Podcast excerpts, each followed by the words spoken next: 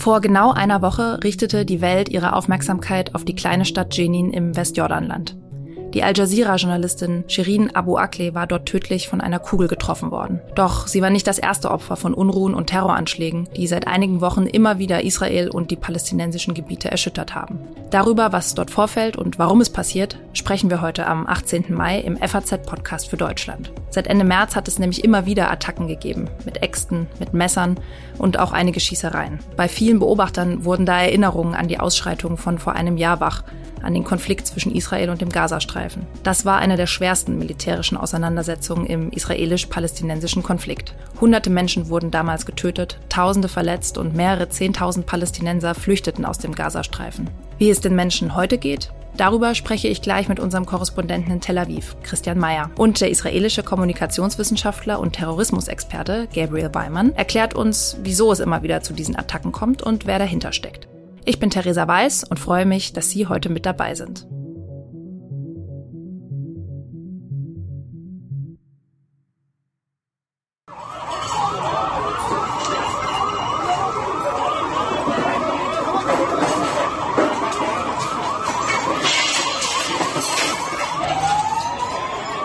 Das war ein Mitschnitt aus der Nacht vom 7. April.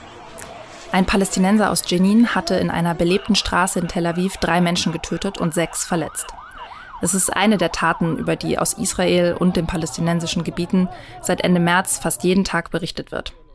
Zuvor gab es Attacken in Beersheba, Hadera und Bnei Brak. Keine zwei Monate später, am 11. Mai, gab es dann ein weiteres Opfer. Die bekannte amerikanisch-palästinensische Journalistin Shirin Abu Akleh, die eine Razzia in Jenin filmte. In einem heftigen Feuergefecht mit Dutzenden militanten Palästinensern während der Razzia hat sie eine Kugel getroffen. Von wem die kam, ist immer noch nicht eindeutig geklärt. Der Tod der Journalistin schlug aber ziemliche Wellen. Sie wurde als das Gesicht Palästinas in der Welt bezeichnet. Am Freitag zu ihrer Beerdigung kam es in Jerusalem wieder zu Zusammenstößen und diesmal zwischen israelischen Sicherheitskräften und Palästinensern, die Steine geworfen haben sollen. Die Sicherheitskräfte gingen ziemlich scharf gegen die Trauernden und Demonstranten vor und die haben dabei sogar den Sarg von Shirin Abu Akleh einmal kurz fallen lassen.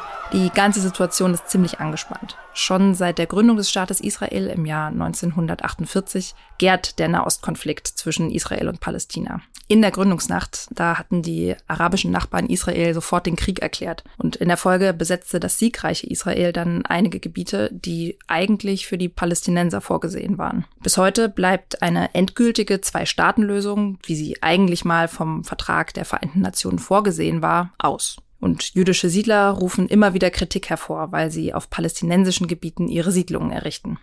Wie sich das noch heute vor Ort auswirkt, klären wir jetzt. Ich spreche jetzt mit meinem Kollegen Christian Mayer. Er ist unser Korrespondent für den Nahen Osten mit Sitz in Tel Aviv und wird uns gleich von seiner Recherche in der Stadt Lod erzählen. Aber zuerst mal, Christian, wie sicher fühlst du dich eigentlich dort, wo du lebst derzeit? Hallo Theresa. Ich fühle mich jetzt nicht grundsätzlich äh, unsicher oder unsicherer als zuvor, aber natürlich hat äh, dieser tragische Vorfall vergangene Woche noch einmal sehr klar ein Licht darauf geworfen, welche Gefahren es hier für Unbeteiligte und gerade auch ähm, für Journalisten gibt, wenn sie im Feld, wie man sagt, sind mhm. und äh, versuchen auch ähm, einigermaßen nahe die Ereignisse zu begleiten. Ich habe gerade eben nochmal nachgesehen, in Israel und den palästinensischen Gebieten sind seit 1992 19 Journalisten äh, ums Leben gekommen, laut dem Committee to Protect Journalists, äh, einer NGO. Die letzte davon war jetzt eben äh, Shirin Abu Akleh. Zum Zweiten zeigt ihr Tod ähm, aber auch noch einmal, dass der Nahostkonflikt eben keineswegs vorbei ist oder dass da nicht mehr viel passiert, auch wenn man nicht immer alles mitbekommt mm. in Deutschland. Ähm, da hat es durchaus auch einige Eskalationen gegeben in den vergangenen Wochen. Ja, vielleicht kannst du da noch mal kurz zusammenfassen, was da so für Unruhen oder Eskalationen in den letzten Wochen ähm, passiert sind. Ja, wie gesagt, äh, ganz ruhig ist es nie. Und ähm, nun sind noch eine Reihe von Terroranschlägen in den vergangenen Wochen hinzugekommen in Israel. Der erste davon hat Ende März stattgefunden in Beersheba. Da gab es ähm, vier Tote. Danach hat es noch, glaube ich, vier größere Anschläge gegeben, alle in verschiedenen israelischen Städten, bei denen insgesamt äh, 17 Menschen ums Leben gekommen sind. Der letzte war Anfang Mai in äh, Elat, einer hauptsächlich von ultraorthodoxen Juden bewohnten Stadt. Und das war auch besonders symbolisch, weil es am Abend des israelischen Unabhängigkeitstags stattgefunden hat. Gleichzeitig war im Prinzip den ganzen April über äh, Ramadan, der islamische Fastenmonat, und äh, das jüdische Pessachfest. Und das hat denn beides zusammengenommen nochmal zusätzliches Potenzial für Eskalationen geschaffen.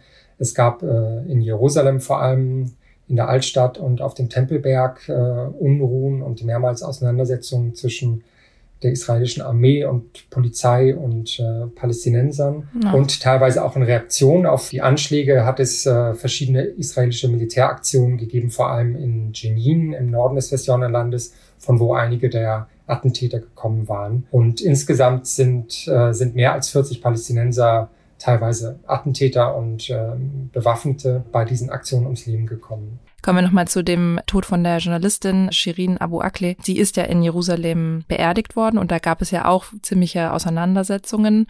Äh, wie steht's denn da jetzt um die Ermittlungen äh, um ihren Tod und äh, wie hast du das erlebt, was da in Jerusalem los war? Die Ermittlungen zum Tod selbst, da habe ich den Eindruck, dass es durchaus möglich ist, dass die im Sande verlaufen, beziehungsweise dass es am Ende einfach unterschiedliche Versionen geben wird und sich nicht genau entscheiden lässt, welche davon nun wahr ist. Die israelische Regierung und Armee hat zu Anfang nahegelegt, dass äh, es ähm, bewaffnete Palästinenser gewesen seien, die willkürlich oder ziellos um sich geschossen haben. Die Palästinenser haben von Anfang an gesagt, äh, die Schüsse seien von der Armee gekommen haben sich da auch auf Augenzeugen berufen, andere Journalisten, die mit ihr dort unterwegs waren. Und ja, der Stand der Dinge ist, dass die israelische Armee inzwischen sagt, sie kann kein Szenario ausschließen. Also Israel ist da sozusagen gewisserweise zurückgerudert äh, gegenüber den ersten Stellungnahmen, sagt aber auch, dass sich das nicht klar beurteilen lässt, wenn nicht eine, wenn sie nicht eine eigene Untersuchung durchführen können. Mhm. Die palästinensische Seite geben aber die Patrone nicht heraus, die bei der Obduktion offenbar äh, gefunden worden ist und sagen, dass sie eine eigene Untersuchung durchführen. Das ist ähm, natürlich schon absehbar, wird wiederum dazu führen, dass die israelische Seite ein Untersuchungsergebnis das ihren Ungunsten ausfallen würde, sicherlich nicht akzeptieren würde. Mhm. Ja, das, was du beschreibst, zeigt auch total, wie verhärtet da die Fronten teilweise sind. Wie hast du das bei dem Begräbnis eigentlich erlebt in Jerusalem? Ja, das Begräbnis ähm, hat dann sozusagen sich nochmal als, als zusätzliche Ebene oder Schicht eigentlich da darüber gelegt. Da kam es zu dieser großen Eskalation, nachdem ähm, israelische Polizisten gegen äh, mit Mitglieder des Trauerzugs äh, vorgegangen sind mit Schlagstöcken. Und das ist ähnlich umstritten. Die israelische Polizei spricht von Steinwürfen und äh, von Randalierern und ähm, die Palästinenser, auch einige Augenzeugen unter den Journalisten, die dabei waren, sagen, sie hätten da keine Steinwerfer gesehen. Ich war bei diesen Szenen am Anfang der Beerdigung nicht selbst dabei, kann das also nicht beurteilen, war erst später äh, in der Altstadt dabei beim Friedhof, wo sie dann begraben wurde. So oder so ist meine Einschätzung, dass das Ganze ein ziemliches PR-Desaster für die israelische Seite äh, gewesen ist. In der Regel ist die israelische Armee und Regierung sehr professionell im Umgang mit Medien und auch dabei, das Narrativ äh, zu gestalten, wie man hier sagt. Äh, in diesem Fall ist das aber relativ stark äh, daneben gegangen, was auch von vielen äh, Kommentatoren und Beobachtern in Israel so mhm. vermerkt worden ist. Was, was heißt denn das, das Narrativ gestalten? Heißt eben, dass man äh, von vornherein den Interpretationsrahmen vorgibt, in dem dann die Ereignisse auch international gesehen werden, indem man beispielsweise auf terroristische Aktivitäten verweisen. Mhm. Ja, wie schon gesagt, ziemlich festgefahren. Ich würde jetzt gerne mit dir nochmals äh, auf einen anderen Ort schauen, nämlich nach Lott. Da warst du für die FAZ äh, jetzt gerade und hast da was recherchiert. Erzähl doch mal. Ja, bislang haben wir eben über das äh, Westjordanland und Ostjerusalem gesprochen. Lot ist wiederum eine Stadt in Israel und zwar eine von den sogenannten gemischten Städten. Das heißt, äh, dort leben nicht nur jüdische Israelis, sondern auch ähm, palästinensische Israelis, also äh, israelische Staatsbürger palästinensischer Herkunft, deren Familien schon vor der Staatsgründung dort gelebt haben. Diese Bevölkerungsgruppe macht etwa 20 Prozent ähm, der Einwohner Israels aus.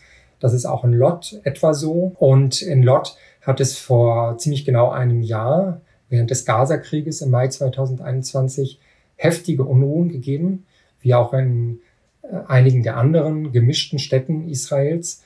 Es gab gewaltige Zerstörungen, Unruhen, Mobs, die durch die Straße zogen, ähm, Proteste, Gruppen von jungen Palästinensern, aber auch äh, Juden, die nach Angehörigen der jeweils anderen Bevölkerungsgruppe gesucht haben. Und ähm, Lot erschien mir als gutes Beispiel, um eben einmal der Frage nachzugehen, wie das Verhältnis zwischen palästinensischen Israelis und jüdischen Israelis ein Jahr nach diesen heftigen Unruhen ist. Dazu kommt, dass es einen Todesfall in Lot gab, äh, der bis heute ungeklärt ist. Da wurde ein äh, palästinensischer Familienvater erschossen und ähm, ich habe dann eben auch mit ähm, Familienmitgliedern dieses Mannes gesprochen. Mhm. Und was erzählen die dir so? Die haben mir zum einen nochmal geschildert, was äh, damals aus ihrer Sicht geschehen ist und vor allem darauf hingewiesen, dass ähm, die Ermittlungen äh, zu diesem Todesfall bis heute stecken geblieben sind, beziehungsweise ihrer Ansicht nach nicht ordentlich geführt äh, worden sind von den israelischen Behörden. Es gibt auch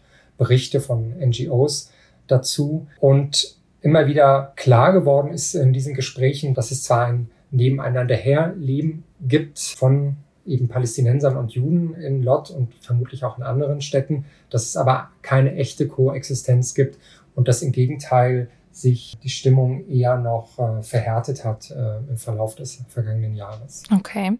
Also würdest du sagen, es gibt gar kein so richtig friedliches, nachbarschaftliches Zusammenleben von arabischen und jüdischen Israelis? Zumindest in Lot äh, hatte ich sehr stark den Eindruck, dass äh, das nicht so ist. Es gibt schon ein friedliches Zusammenleben im Alltag. Also es hm. kommt da jetzt nicht äh, ständig zu Vorfällen. Aber was ich eben so an Stimmen eingefangen habe, sowohl von Palästinensern als auch äh, von Juden in Lot, das hat mich schon auch noch mal ein bisschen desillusioniert. Ich bin jetzt seit dem vergangenen Herbst als Korrespondent hier in Israel und für äh, die palästinensischen Gebiete. Ich war also selbst nicht dabei bei den Unruhen vor einem Jahr, aber mir schien schon, dass die Stimmung da zum Teil ziemlich vergiftet ist. Ähm, ich habe mit einer jungen jüdischen Mutter gesprochen, die im Zentrum von Lot in einem eigentlich palästinensischen Viertel lebt. Die hat zu mir gesagt, wir leben hier unter Terroristen und äh, mhm. äh, dass sie früher Illusionen hatte, aber dass ihr diese Illusionen eben auch äh, im Mai vergangenen Jahres äh, durch diese Ausschreitung genommen worden seien. Die Palästinenser wiederum verweisen darauf, dass gezielt nationalistisch orthodoxe Juden sich in Lot ansiedeln und auch zwar speziell in den arabischen palästinensischen Vierteln, um dort die jüdische Bevölkerungsmehrheit ähm, zu stärken. Und das ist eigentlich das interessanteste ähm, Phänomen, auf das ich bei der Recherche gestoßen bin, dass es, ähm, ich nenne sie jetzt mal Binnensiedler gibt, mhm. die jetzt gar nicht unbedingt mehr versuchen, im Westjordanland zu siedeln, sondern die sagen, wir müssen diese gemischten Städte jüdischer machen. Okay, lass uns doch nochmal äh, in die besetzten Gebiete schauen. Gibt es dort auch Konflikte oder leben die Palästinenser dort eher dann unter sich und es ist sehr friedlich. Also im Gazastreifen, da gibt es ja keine jüdischen Siedlungen mehr. Da ist die humanitäre Lage natürlich nicht gut, ähm, aber es ist vergleichsweise ruhig eigentlich geblieben in den vergangenen Wochen. Die Hamas hat allem Anschein nach äh, derzeit kein Interesse an einer größeren Eskalation äh, dort im Gazastreifen. Sie beschränkt sich darauf, die Stimmung unter den Palästinensern in Ostjerusalem und im Westjordanland anzuheizen. Dort äh, gibt es natürlich immer wieder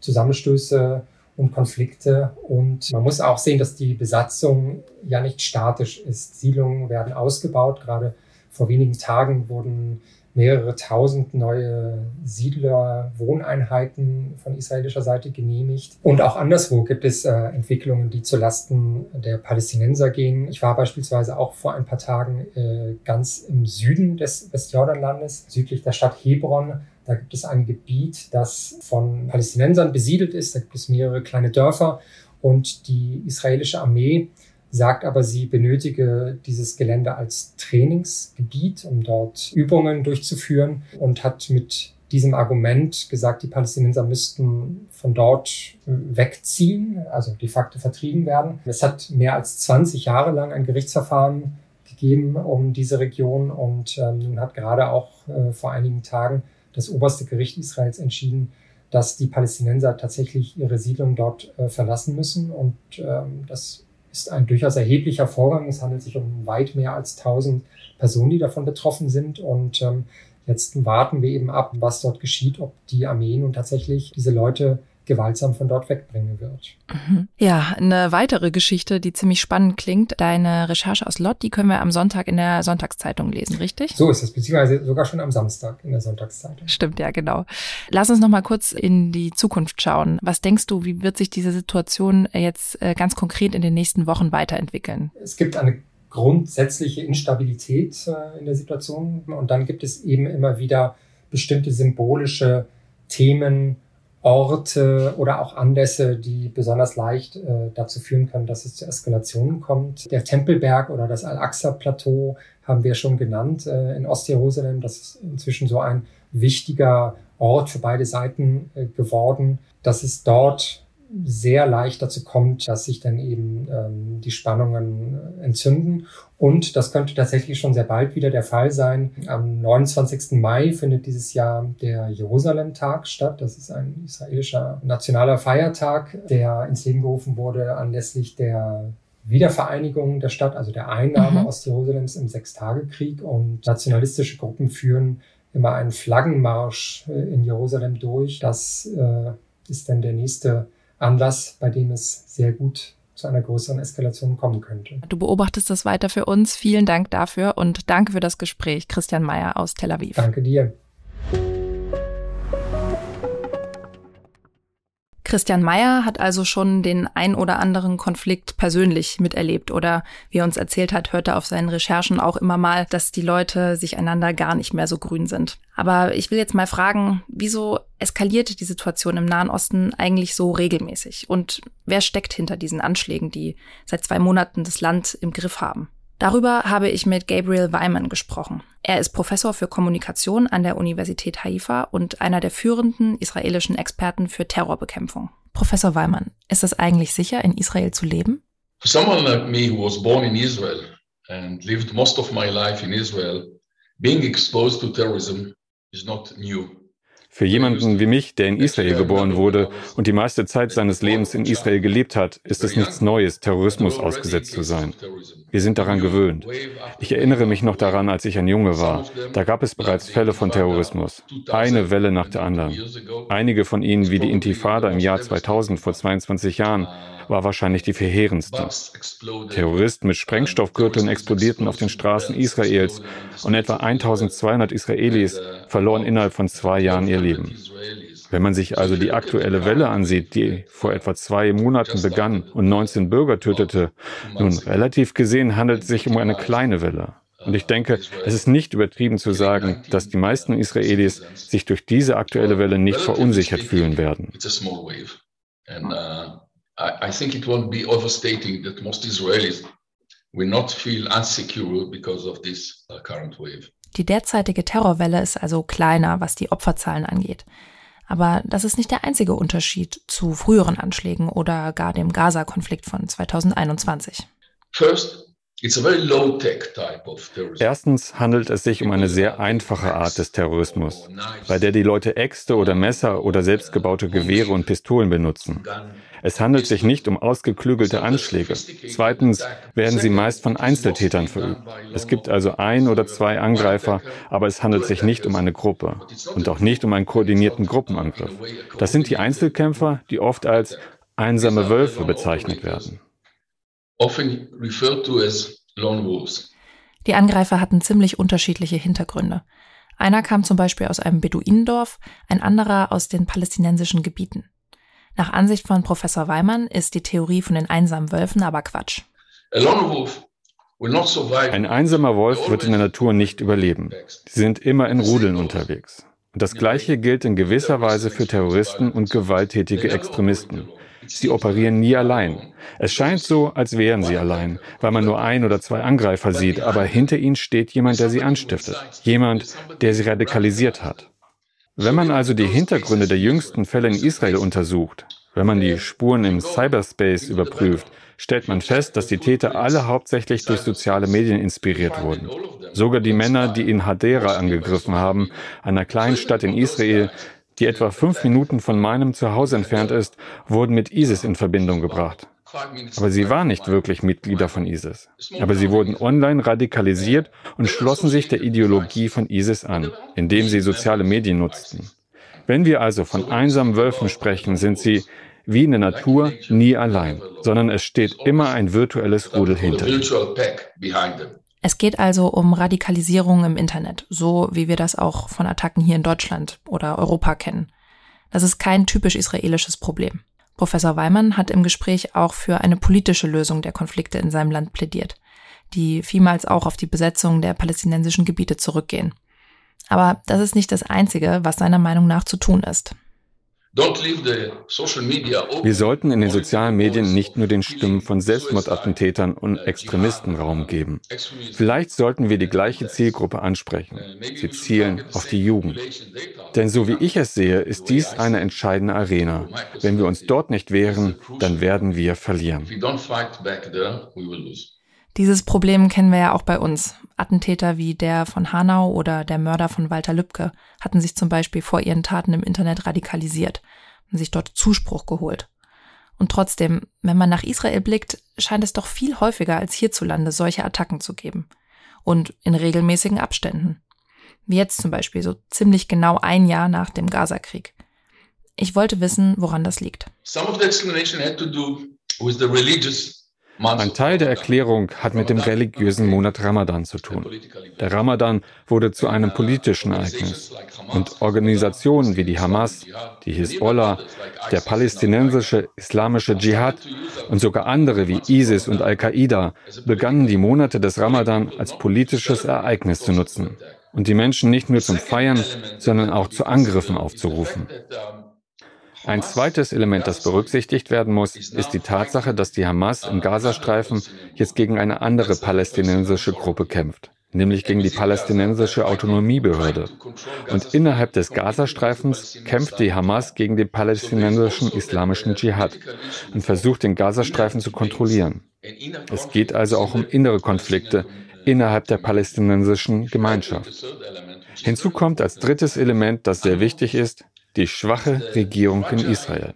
Wir haben eine Koalitionsregierung, die aus 60 von 120 Sitzen besteht. Das heißt, wir haben eine Regierung, die jeden Moment zusammenbrechen kann. Eine so instabile Situation ermutigt externe Kräfte zu versuchen, daraus einen Vorteil zu ziehen. Dass es ausgerechnet jetzt wieder zu Unruhen kommt, liegt also auch an Konflikten innerhalb der palästinensischen oder israelischen Gruppen und daran, dass die israelische Regierung gerade nur noch an einem seidenen Faden hängt. Wenn einer der Koalitionäre jetzt ausschert, könnte es zu den fünften Neuwahlen in vier Jahren kommen. Also auch politisch kein sonderlich stabiles Umfeld. Aber wie wird sich die Bedrohung durch Terrorismus weiterentwickeln? Der Terrorismus wird nicht enden. Ich denke, er wird in Israel niemals enden. Er wird nie im Nahen Osten enden und er wird nie in der Geschichte der Welt enden. Wir werden weiterhin den Terrorismus bekämpfen müssen. Er kommt und geht, aber wie eine Welle kommt die nächste. Ich denke also, Israel sollte auf die nächste Welle vorbereitet sein. Professor Wyman von der Universität Haifa rechnet also damit, dass es nie so wirklich ruhig sein wird in seinem Heimatland. Aber er scheint sich damit abgefunden zu haben. Er hat mir im Gespräch gesagt, Israelis seien vielleicht nicht härter, tougher als andere Menschen, aber sie hätten schon ein dickeres Fell entwickelt, weil sie vielleicht sehr viel Erfahrung mit Gewalt sammeln mussten. Das war der FAZ-Podcast für Deutschland heute am 18. Mai. Ich bin Theresa Weiß und freue mich, dass Sie zugehört haben. Schicken Sie uns gern Ihr Feedback an podcasts.faz.de. Machen Sie es gut. Tschüss.